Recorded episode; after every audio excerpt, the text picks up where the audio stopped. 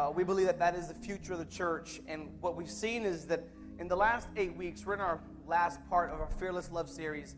In the last eight weeks, over a thousand people have listened to these sermons. And I believe that if people would stare at a blank screen, they're going to watch a video.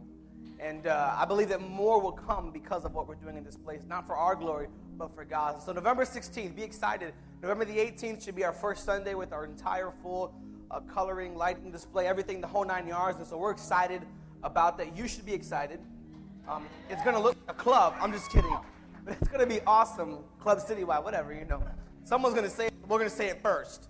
It looks like a club in there. I'm just, but uh, Jesus said, I am the light of the world. He did not say, I am the white light, the yellow light. He could be the red light, the blue light, the pink light, the green light. I am the light of the world. And uh, that's my theory. I'm sticking to it. Uh, somebody say amen. But I'm excited today just for what God is doing. Come on, turn with me in your Bibles.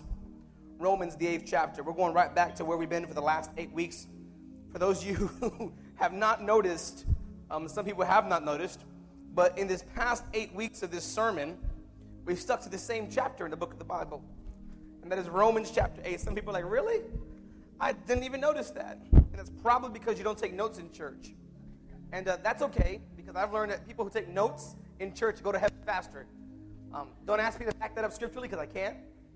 But what I do know is when you take notes in church, uh, you're, when you have a private time with the Lord, you can reflect on that and stay in the vein of what the ter- church, rather, has been teaching. And uh, it helps you. It just really blesses my spirit and I think it'll bless yours too. Amen. So you might say, Pastor, I don't have a pen. That's fine because we have this thing called cell phones. And in most cell phones, they have this application called Memo or Notes. Notes if you have an Apple phone, Memo if you have an Android phone.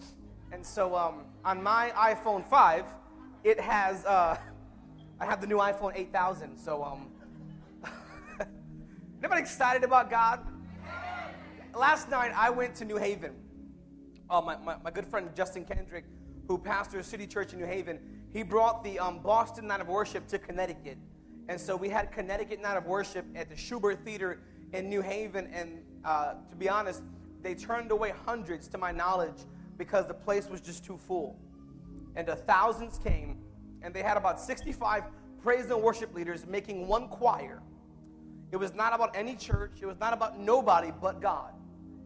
And it, it was one of the greatest times I've had just worshiping God and I was able to be a part of the um, a part of the actual uh, the actual I don't want to say show, but the actual event. I was on the I was on the ballot there, and, and, and I was just able to lead a prayer, and it was so impactful because it wasn't about me, it wasn't about God, it wasn't about the 70 worship leaders, most of them worship pastors. It was just about God. It was an amazing day, and so if you missed it, um, that's your problem. As you can see, I have, I'm like a ball of energy today and it's because I went to that, and I'm like totally recharged, and, and God just really blessed me. And so next year when it comes around, uh, don't be lazy. Amen? Let the church say amen. I'm just playing. Seven weeks now, we've covered the topic of fearless love. Somebody look at your neighbor and say, fearless love. Uh, looking at Romans 8 in its entirety, we've looked at the entire chapter, which denotes God's eternal plan for us. If you've not realized, throughout the chapter, of, of Romans 8, it's, it's a, a, in theology and doctrine, they call it eternal security. Eternal security is the fact, and not the opinion, the fact that your salvation in Christ is secure eternally. That you are forgiven. I don't know about you, but the last eight weeks, the more I preach this, the more the enemy comes after me with trying to give you thoughts of condemnation. But yet, the more I realize that as long as I am in Christ Jesus, there is no condemnation. He's given me such freedom and such just knowing that God loves me. So we looked at all this stuff, and if you've missed it, hey, join the thousand people online who've listened to it and log on to our website, and you can listen to it there, all seven parts that come prior to this one if this is your first day. Amen? I don't want to go through everything that we've covered, but yet I would like to continue in that same vein. Last week we talked about being more than a conqueror. You are more than a conqueror in Christ Jesus. Amen. I don't know about you, but I had a great time last week, and I believe that God has something even greater for you today. Romans, the eighth chapter, I'm in verse 38. Come on. Paul writes one of the most famous pieces of scripture when he says this. Is anybody ready for this? Are you ready for freedom in your life? My Bible's a mess. I found out that if my Bible is torn apart, my life is not. That's what I've heard, and I'm going to stick to that one too. Romans chapter 8, verse 38. For I am persuaded. I am persuaded. In the Amplified Version, Paul says, I am persuaded beyond doubt. Are you here with me today? That neither death nor life, nor angels, nor principalities, impending and threatening things to come, nor powers, nor heights, nor depth, nor anything in all of creation is able to separate me from the love of God that is in Christ Jesus our Lord. You know, eight weeks ago, maybe nine weeks ago, I wanted to preach that verse. And so I said, let me find a starting point. And I walked my way up the whole chapter and I said, how can I preach this one verse if I don't preach the whole chapter? And then henceforth, fearless love, eight weeks. So I've been waiting eight weeks to be able to tell you that God's love for you is inseparable. Yeah, this is mind boggling in light of the fact that on some days you don't feel God gives a hoot about you. In light of some days that you feel you've done things and acted in ways that God could never possibly love you, but yet right there, Paul makes it plain. If you're under the sound of my voice today, I would challenge you, you are God's elect. Romans chapter 8, verse 35 to 37, that we talked about last week, Paul talks about who would bring a charge against God's elect, meaning the chosen, saved ones who are giving their lives to God, fighting for everything they have. Who? Tell somebody next to you, you are God's elect. Come on, grab someone's hand around you. We're going to pray right now and just begin to seek God. Can we do that today? Just seek God. Is that all right that we seek God in church today still? Amen. Heavenly Father, come on. The Heavenly Father, we come into your presence and we ask you first and foremost, have your way. Come on, somebody say right now, have your way. We give you the opportunity, God, to take total control over our ears, our hearts right now. For Father, we came here because we desire with all of our hearts to hear from you. And so, Father, make us attentive. Let no distractive thoughts come our way. Let us not be distracted by our cell phones. Let us not be distracted by the things of this world as we focus on your heart for just the next 20 minutes, God. May you have your way in the midst of your people. In Jesus' mighty name we pray. Romans 8 is filled with some of the Bible's most well known scriptures. There is no condemnation in Christ. You are more than conquerors. If God is for you, who can be against you? Romans 8 is filled with some of the greatest scriptures in the Bible. Paul opens verse 38 with a, an astounding statement.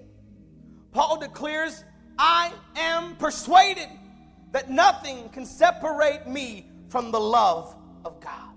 Paul's choice of words here is extreme, and you should understand that the Holy Spirit did not give him that word by accident. That word persuaded means to be convinced in full, with proof to be convinced. Paul was persuaded beyond doubt, beyond any doubt, worry, or anxiety, that God's love could not be taken from him. I got about three amen. That's all right. There's no doubt that Paul has this through. He's weighed out this statement and found it to be accurate. Paul was firmly in the embrace of God and he fully understood God's immense, fearless love. Paul is looking all over his life and seeing what God has done for him. And he declared in Romans 8 at its uh, climax, I guess you can call it, and he says, But I am persuaded, in light of all the things that I just said, verses 1 to 37, in light of all of that, nothing can separate me from God's love. I want, I want you to really just saturate that with your heart. I want you to tell yourself that right now. It cannot be separated from me. Tell yourself. You hear that? God's love cannot be taken from you. God's love cannot be removed. I don't care if a church has rejected you. I don't care if your family gossips about you. I don't care if someone's turned their back on you who calls themselves a believer and denounced you because you have struggles in your life. God's love cannot be separated from you. Can we talk about that just for the next few minutes? Paul is firmly in the grasp of God's love. Realize Paul was not perfect. Romans chapter 7, if you look at it in your own time, and we should read the Bible as believers, Paul chapter, in chapter 7, he declares a, a number of things, but a, amongst some of the greatest things, Paul says in Romans 7, he says that he struggles daily. And every time he desires to do good, that sin overtakes him. And every time he desires to do sinful things, that he has to fight and Paul, he talks about how he's fighting. Paul, he who wrote probably two thirds of the New Testament of the Bible, he has to talk about how he struggles daily with sin. He wrestles. He says, I see this law, meaning this law of sin, at work in the members of my body. And sometimes I can't control myself from sinning, Paul's talking about. Paul's talking about his struggle with sin. And so I don't want you to look at the Apostle Paul and think angels are singing.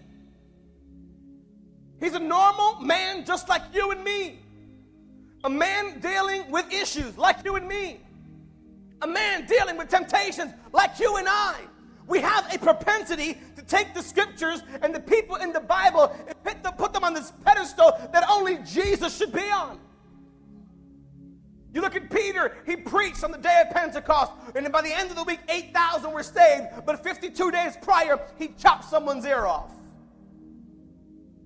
Prior to that, he was kind of almost yelling at Jesus, saying, You're not going to die. He grabbed, the Bible says he grabbed Jesus by the arm and he yanked him and said, Don't, don't talk like that. You're not going to die.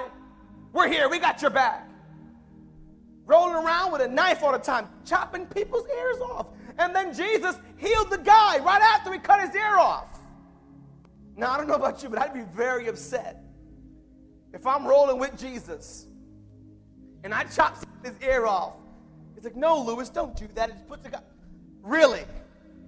I stepped out in faith and chopped it. You were supposed to run, but you picked up the ear. I was trying to help you, Jesus. What, what are you doing here? But think about who Jesus hung out with tax collectors and sinners who became his disciples. Matthew, a tax collector, if you don't know history, tax collectors in those days were the crookedest. They were the Joe Gannams of our time. I'll leave it alone.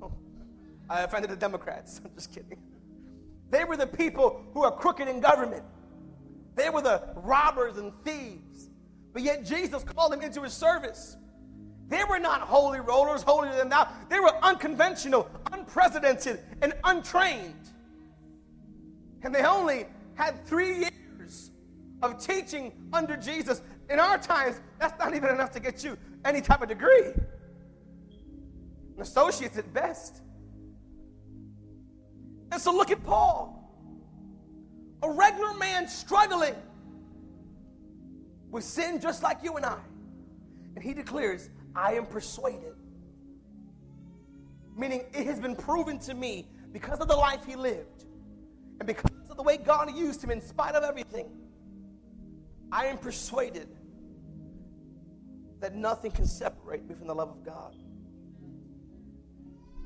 God's love is so powerful. Romans chapter 8, verse 7, to Colossians chapter 1, verse 21, it declares to us that we are enemies of God. Do you realize that you were an enemy of God? The Bible says that we as humans are enemies of God, but yet his love was so great that when he sent his son, enemies became friends. And now you can say, I am not an enemy of God, I am a friend of God, I am a son of God, I am a daughter of God. No, no, you don't understand that, that his love was so strong, it turned enemies into friends. Jesus made a way, God, to love you. Paul has been through all things possible. He's been persecuted for the gospel, found himself in sin. He was shipwrecked. He was hurt. He was all types of mess in his life. He was beaten in prison. And yet he is persuaded that in spite of all these things that he's done and that he has gone through, God's love is inseparable in his life. I need you to understand this today. Doubt was gone from Paul's mind. Questions surrounding who God was and no, eh, does God love me? It was all gone because he was firmly in the grasp of Jesus. His arms are hanging around the neck of his father as he embraced God's love.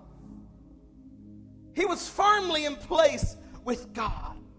Enemies became friends for God. Paul was convinced beyond doubt that it was impossible to ever be separated from God. And here's the main reason why. Because when you accepted Christ, Jesus said in John 15, If I abide in you and you abide in me, you became one with Christ. You may not understand this yet. So, how can God reject you. If you are one with his son, then he would reject his son.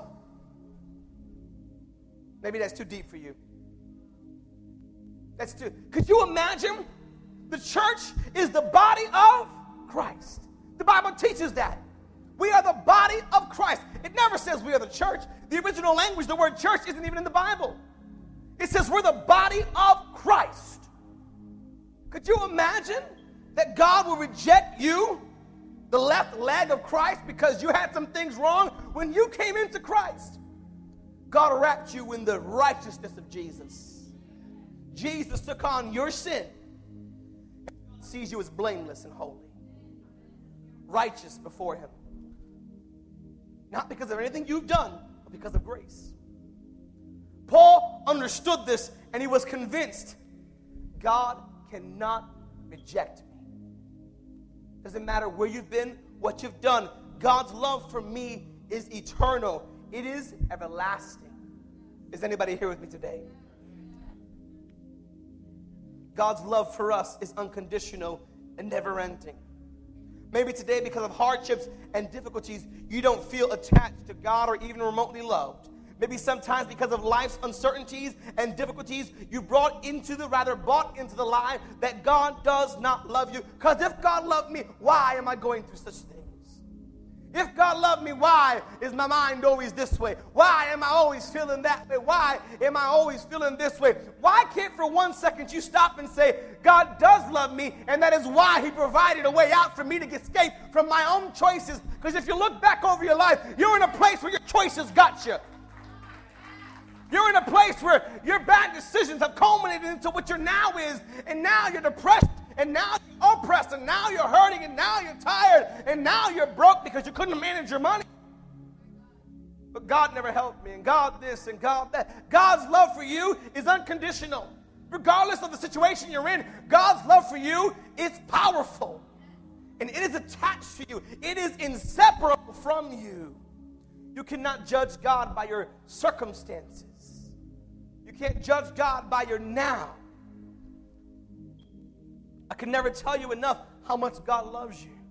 Husbands, you can never tell your wives enough how you love her. Wives, you can never tell your husband enough, enough that you love him. Likewise, I, as a pastor, would be remiss if I did not tell you how much God loved you in spite of and in light of your lifestyle. Somebody say, God loves me. I would challenge you to understand and embrace this awe inspiring fact that nothing could ever, ever disqualify you from God's love. Nothing could ever separate you from God's love. Nothing you've done, no place you've ever gone, nothing, somebody shout nothing, nothing. could ever separate you from the love of God. Nothing. Paul pulls on this theme. You see, because of sometimes, because of shortcomings and sin, you might feel inadequate. How many of you ever find yourself in a place of sin and felt inadequate to God? For the truth be told, you'll never be adequate to God. God loves you while you were still yet a sinner. He sent his son to die for you. Somebody shout, Amen. Because of what we've lived, how we've talked, the truth is, his love is powerful that he proved this when he sent his only son while you were unworthy to make you worthy. God, in all his mercy, sent this, what I call fearless love, knowing that the vast majority of your life you would spend in sin and reject his love. Because when we sin, we reject God's love. We push him away. But yet his love was fearless that in the light of rejection, God still loves you. I faced difficulties in my life. I found myself in horrible situations. I found myself in times of my life that I had situations beyond my control. I found that I was neck deep in sin in certain points of my life. I had walked outside of God's will. I was afflicted before I had before I had ever seen that God loved me. I was in sin. I was doing things I shouldn't have done. I faced difficulties in my childhood that I wouldn't want any of you to face. But yet, in it all, at 26 years old, I can say, I still know that God loves me because He's brought me through some of the darkest times of my life. He's brought me through the times where I thought I had nowhere else to go, and it was true because I went to God. When I tried making my own decisions and living my life the way I wanted to, and I walked away from God's will five days out of seven of the week, just like many of you, God still loved me. And it wasn't just on Sunday when I was in church and the pastor was preaching and Stephen J. Plaza was playing a nice little rhythm on the piano. Shout out. He loved me regardless. He loved me in spite of. He loves you even in the mess you're in. You have to realize so many of you who don't serve God and don't live right and don't do what God desires, He looks on you with eyes of pity because He knows you're missing the greatest moments of your life by embracing the lowest moments of your life. Somebody understand today, through it all, God loved me. I can say this, and I can say it with all boldness and honesty, that through all the trials and tribulations I've ever faced in my life, from the day I was born to the day I stand before you, God loved me. Paul made his belief of God's love known he declared in Romans 8:35 that nothing can or will separate us from God. But you see, in verse 30, he gives a, a bunch of examples. The things Paul mentions are all the extremes of their kind, and I'll, I'll explain that in a second. Paul declares neither death nor its opposite extreme, life, can separate you from God. When you're living a life after God, Death can't separate you from God, and neither can life. His love is so strong that after we die, He takes us with Him. And realize in this life, when you make mistakes and when you hurt yourself and when you sin and you live outside of God's will, even in your life, there's nothing you could do that could separate you from God's love. Nothing. What you did yesterday, how you yelled at your wife or husband this morning, how you cussed at your kids a couple of hours ago, nothing can separate you from God's love because it is powerful. Please understand that bad decisions you've made in life cannot and will not disqualify you from God loving you. Life in and of itself is God's gift to you because He loves you. He loves you. Someone say, God loves me. He loves you. And likewise, if you cannot keep if you cannot keep your word to God, He loves you. When you fall and fail, He loves you.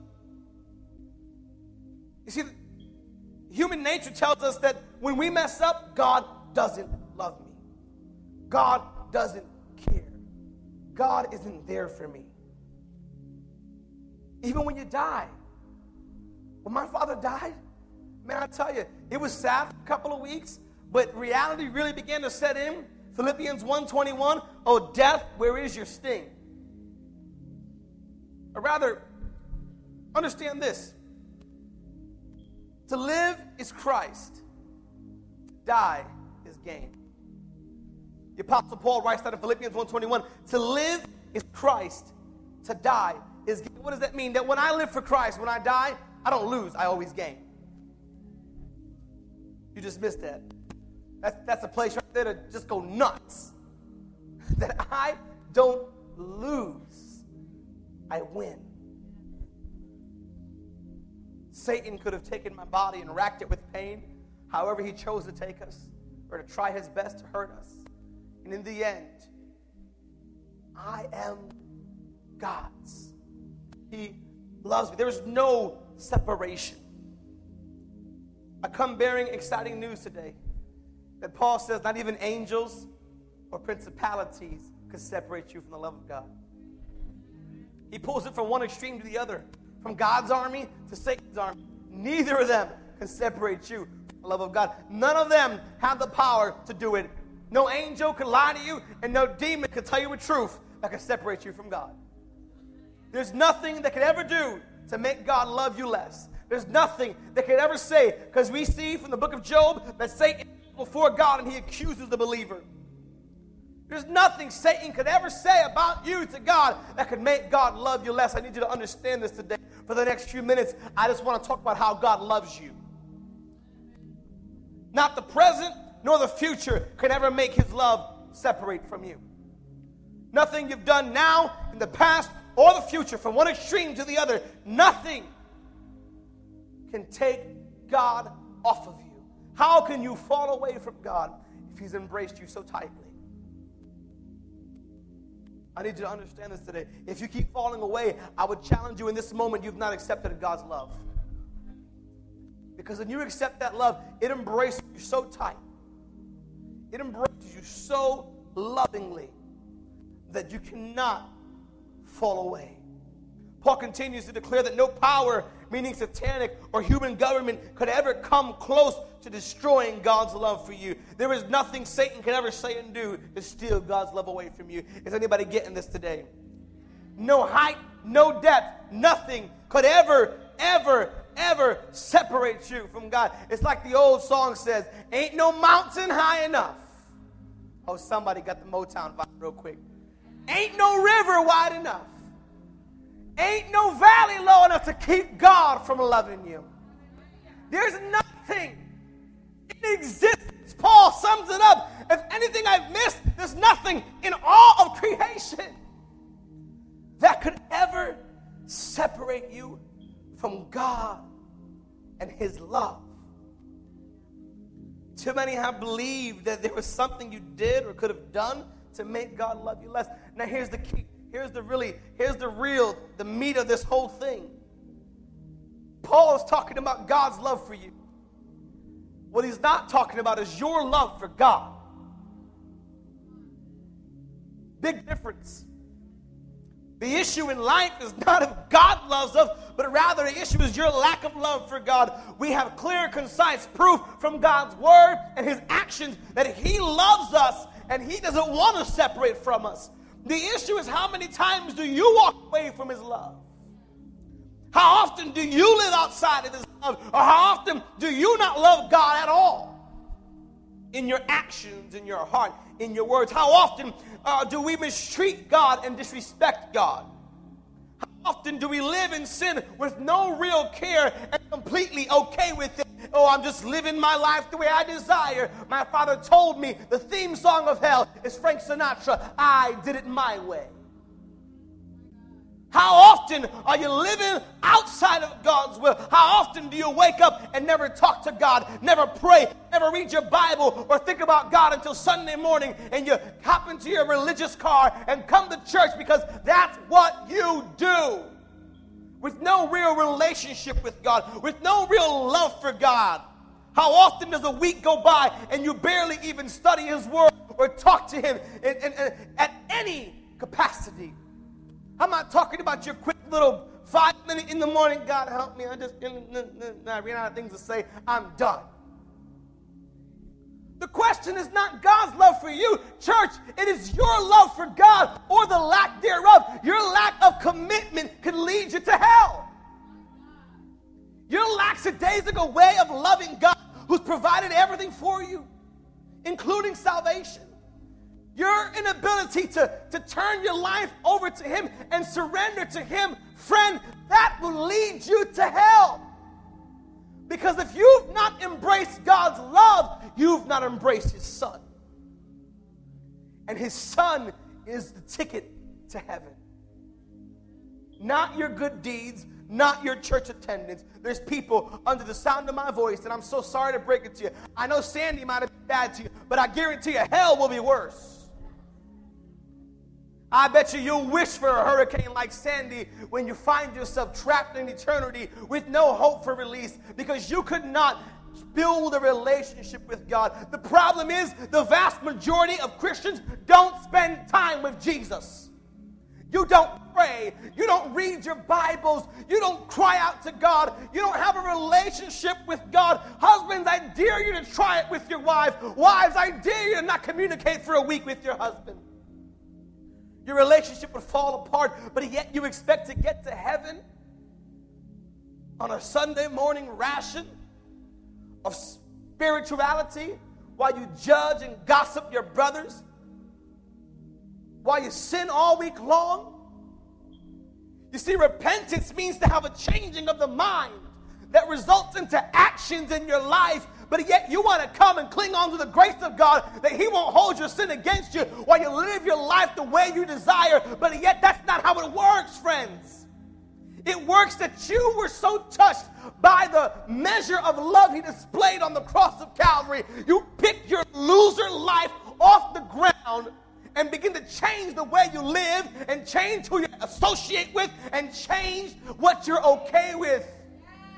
When you come to Christ, you're not you're not comfortable with sin no more. You don't want to drink no more. You don't want to do these things, and that's showing God you love Him. The issue is not God's love. I've spent eight weeks telling you about God's love to tell you for one day about your lack of love for God. To tell you how your lack of love for God makes God cry. How your lack of love for God is kind of like spitting on the sacrifice of Christ. Your lack of love for God, you were unworthy. You were you were nothing. Me, I, am nothing.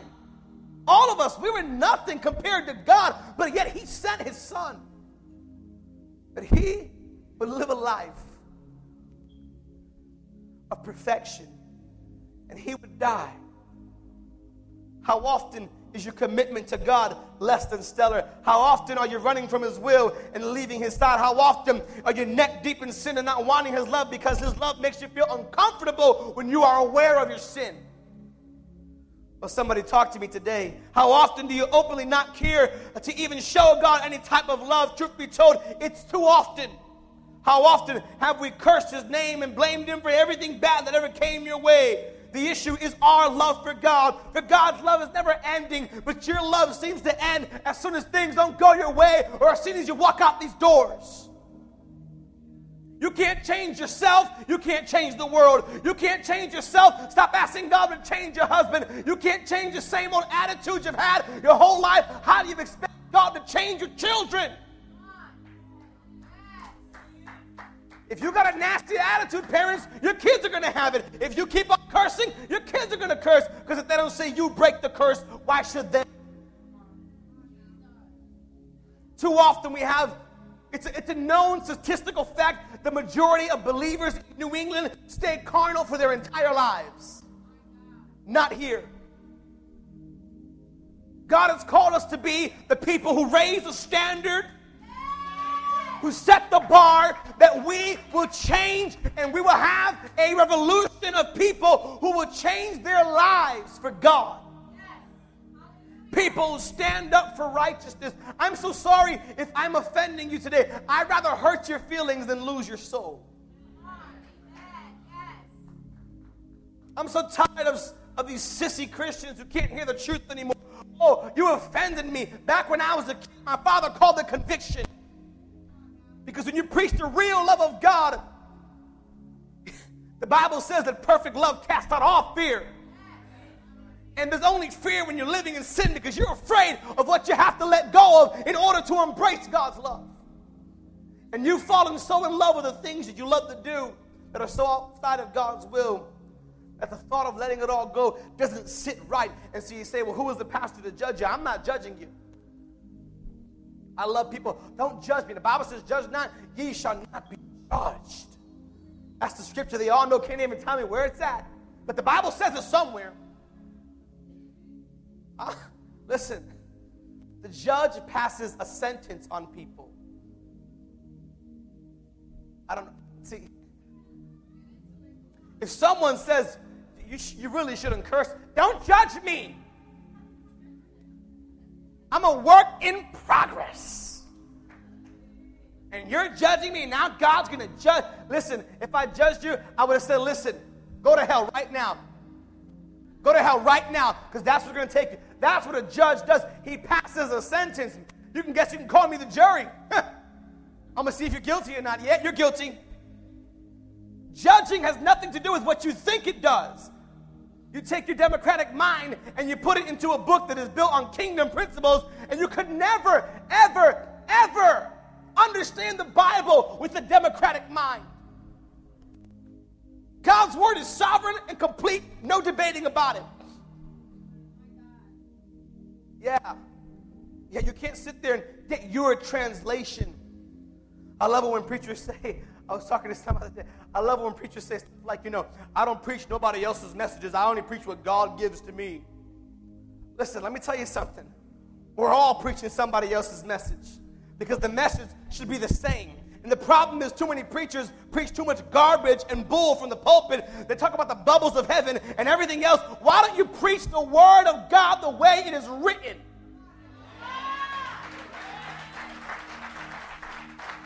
Why don't you preach the way it is written? I don't care what you think you know. Tell me what the Bible says. And what the Bible says is nothing can separate me from God's love when I walk in His will. When I am the elect of God, Romans chapter 8 declares I have to live a life full of the Spirit of God. Because the carnal mind, Romans 8, cannot please God.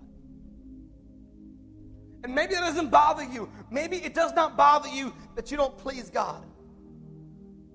But, friend, it should bother you and it should deeply bother you. If you're struggling with the same sins you've been struggling with for five years, listen, I ask almost every new believer all the time when's the last time you found yourself in a new sin?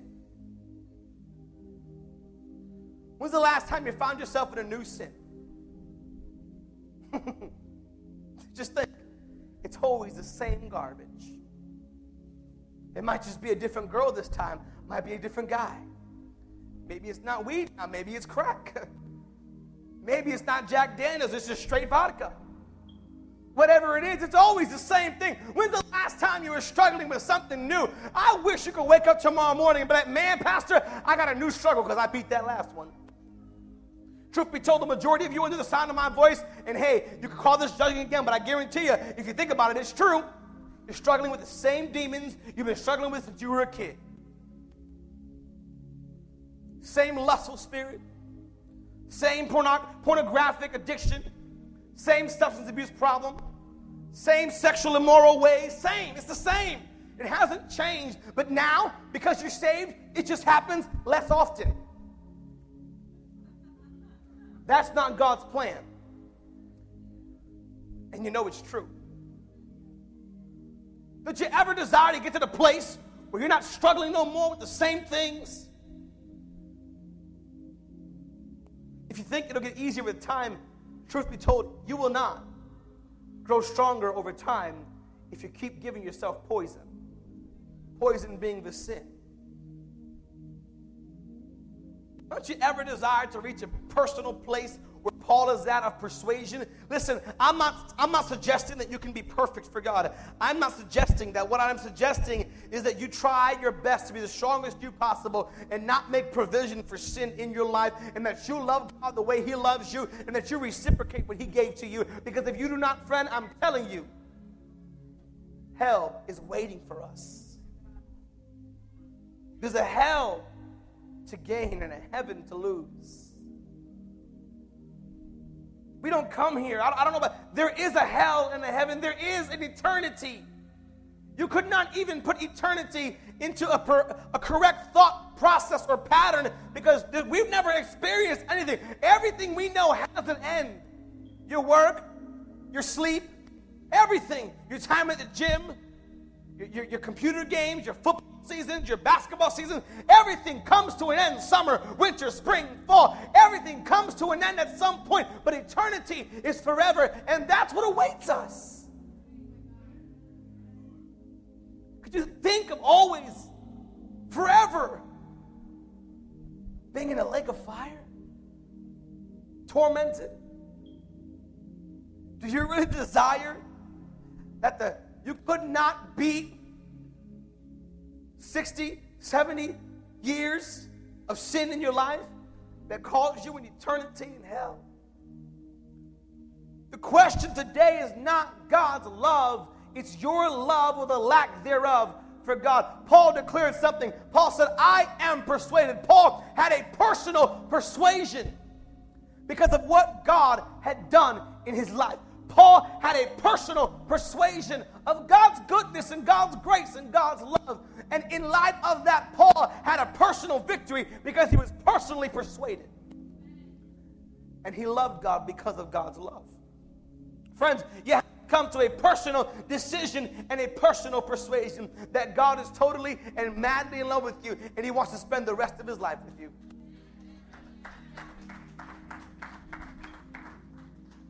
Day leading up to when I proposed to my wife, I asked myself the same question over and over Do I want to spend the rest of my life with this girl?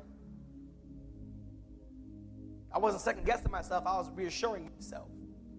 And every time I thought about her, I said, Yes, yes, yes, yes. And when I proposed to her, I said it with all my heart I want to spend the rest of my life with you.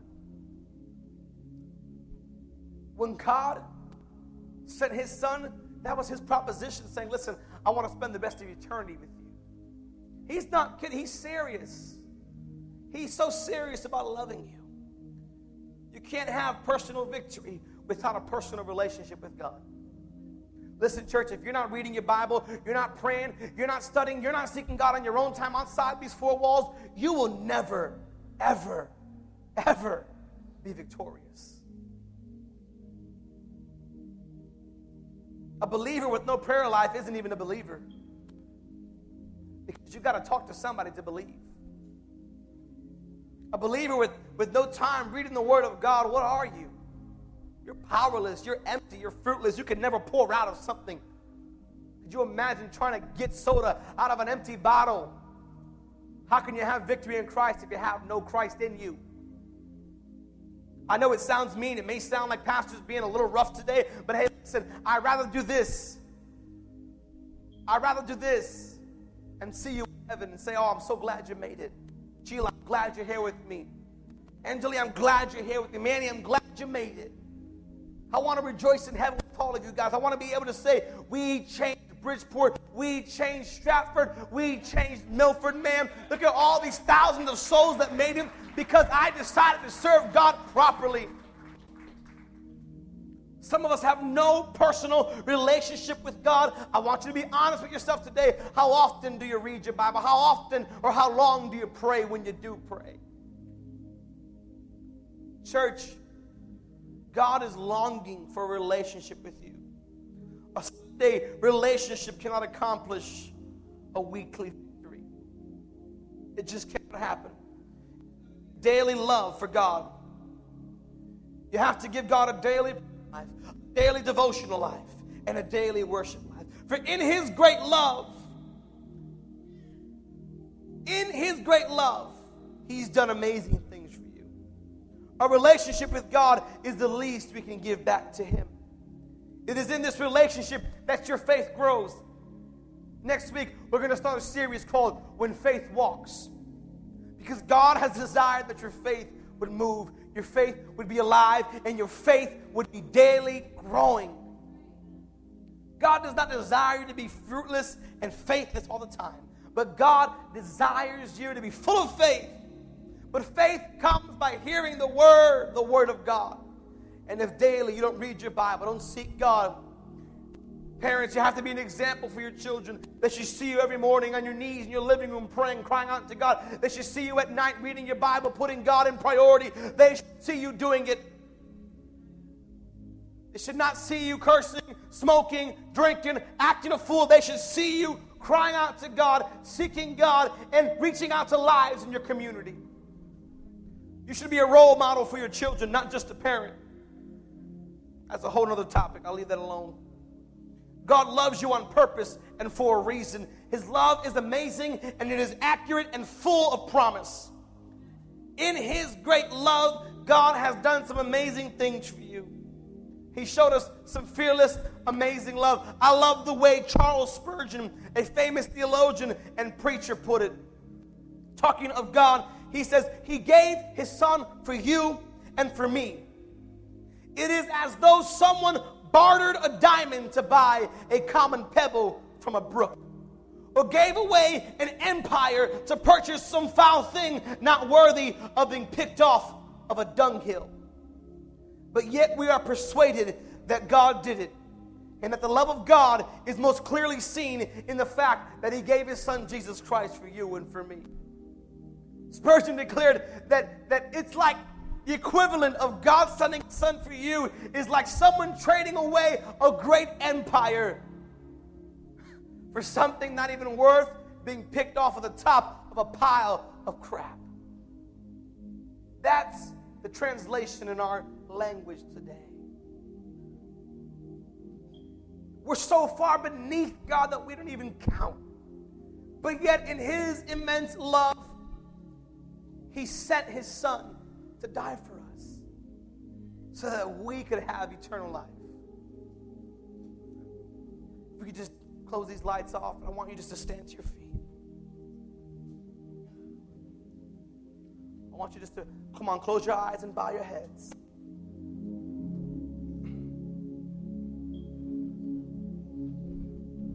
If I can get my musicians to the front. Come on, just bow your heads right now. Don't look around you. And I want you to do something different. I want you to do something a little different today. I want you to begin to right now think of your life. Take a moment and reflect the way God has loved you. Come on, that's right. Just bow your heads, close your eyes. Think right now about how God has loved you. When you were broke, He loved you, provided for you, sick, He brought healing to your body. When you had a child out of wedlock, He covered you in love. When you found yourself in an ungodly relationship, He loved you through it and brought you out. Think about how many times God has loved you, God has delivered you. Think about how many times God has saved you, pulled you out. Come on, I dare you, as you begin to reflect over your life, I dare you to begin to thank God for that love. That's right. Thank you, God. You love me when I don't even deserve it. Thank you, God. You loved me when I was a mess. Thank you, God. You protected me when I was drunk driving. Thank you, God. You covered me when I was sleeping around and I never got no Thank you, God. You covered me, God. Thank you. When I mismanaged my money, you brought me out of it, God. When I found myself in a mess, you brought me out every time, God. When I was in sin, you pulled me out and brought me into your kingdom. Thank you, God. I dare you right now to actually show God some appreciation for what He's done for you. God, you've touched my life in so many ways. You, you've, you've moved and helped me, God. You brought me out. You brought me in when I needed to be, God.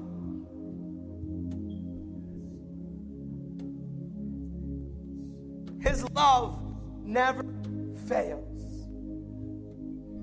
His love never fails.